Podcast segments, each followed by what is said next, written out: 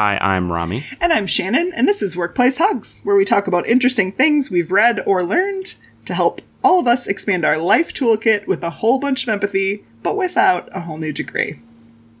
We're talking about anger today, and specifically the moisture level of anger. Moisture level, moisture level of anger. I love it. So, yeah, break it down for us, Rami.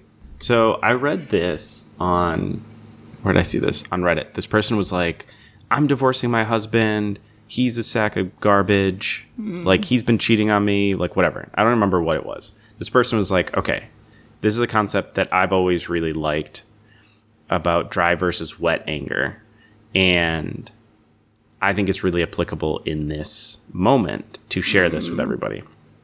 So this is kind of what they explained there's wet anger and there's dry anger. Wet anger is when you cry and you yell and you try and get answers and you're just in a very outwardly angry phase hmm. of your anger. Dry anger is when you're just done. You're finished. You've got no more tears to cry. And dry anger is really the beginning of moving on Yeah. and the the line that hits this home as like a really beautiful example or a beautiful theory uh, whatever is what she says at the end which is you can't build anything new if the foundation is wet Whoa. I just need to think? sit with that for a minute. You can't build anything new if the foundation is still wet. Hell yes. That is flipping quotable right there. In context, though, because I think people would need Yeah. to know this concept of dry and wet rank anchor. Uh, what do I think of this? I, I really love and appreciate this concept because I'm a frog and I I love the depth of transition and change and I think that that foundation quote hits the nail on the head in what I observe in, in human nature. You know, if we are still feeling really wet and sticky, uh, anger about the thing, it is really tough for us to move on. We need to go through a con- like almost like a, a conscious period of letting go, of mourning, of grieving.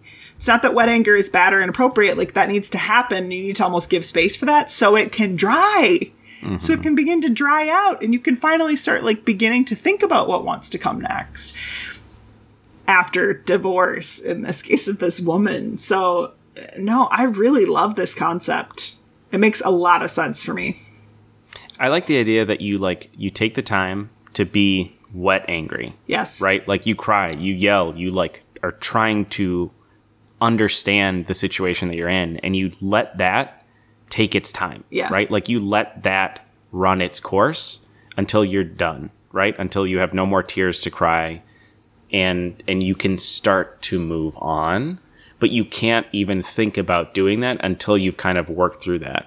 And whether that means a week, whether that means a year, whether that means 5 years, like you have to get through that wet phase to get to the dry phase. It's literally called flipping the curing process. It, you, like you cure concrete, right? You wait for it to dry. Like, is that not? Holy shit, right there. It's just like hit me over the head to think about that. It's a curing process. And you, you also can't work.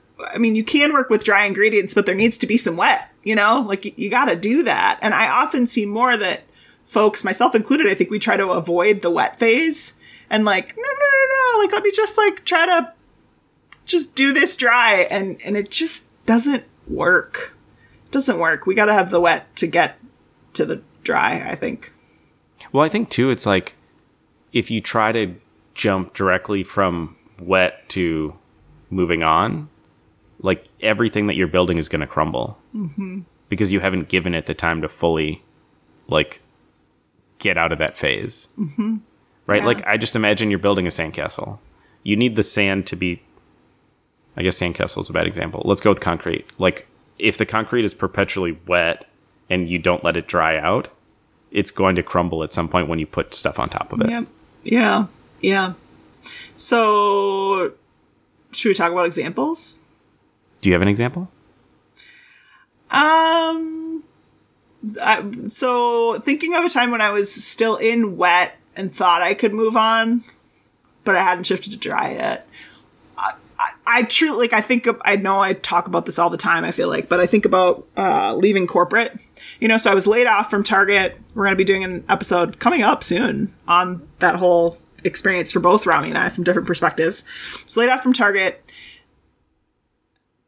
Went to work for someone else, decided to go back and work for Target. And I think that was because I was still like wet. And it's like I needed it to dry out to be totally finished and done.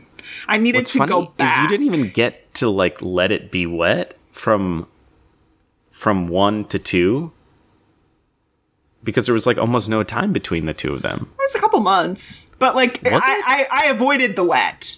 I for sure avoided the wet, and so like believe me, there was a lot of wet there, but I was just like, I'm not ready to do anything with you yet. So there was a lot of avoiding on my part through that process. But then going back and then like laying some concrete, letting it dry out, and I was done. I was finished. Like there was just no more for me there that I could give or contribute. And uh, moving on from that experience, that process. What about you? Do you can you think of a time when like you had wet or I feel like it's funny like the example that you have and the example that I think of is like also leaving a job and it's it's funny how much changing jobs is a lot to unpack and I don't know that we ever spend the time really unpacking it. Even if it's a happy transition from one mm-hmm. place to the next like I was in a really good place, I did what I wanted to here and now I'm going into this other thing, like you still need change is hard. Change there's still grief? there's still grief and i think i think back on those moments and it's like i don't know that i got through or even acknowledged that i should have had like a wet phase to get to the dry phase to be in a healthy place mm. and it's like years removed from those situations i can now think about it and say oh yeah like i'm really sad about that thing or angry about like that transition mm-hmm. and can finally move on from it and start to like move past it Yeah. Yeah. Oh, thank you for bringing this one forward. I love it. And I'm probably going to totally steal this metaphor and use it with clients now all the time. Okay, so my takeaway here for everyone is be angry.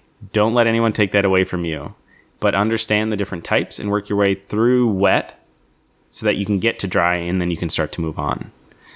It's the curing process, quite literally. process. So, with that, we would love for you guys to connect with us on uh, Instagram at Workplace Hugs. Let us know if you have any other um, phase states of anger that we can add into this concept. We'd love to hear them. Uh, and with that, I've been Rami. and I've been Shannon, and this has been Workplace Hugs.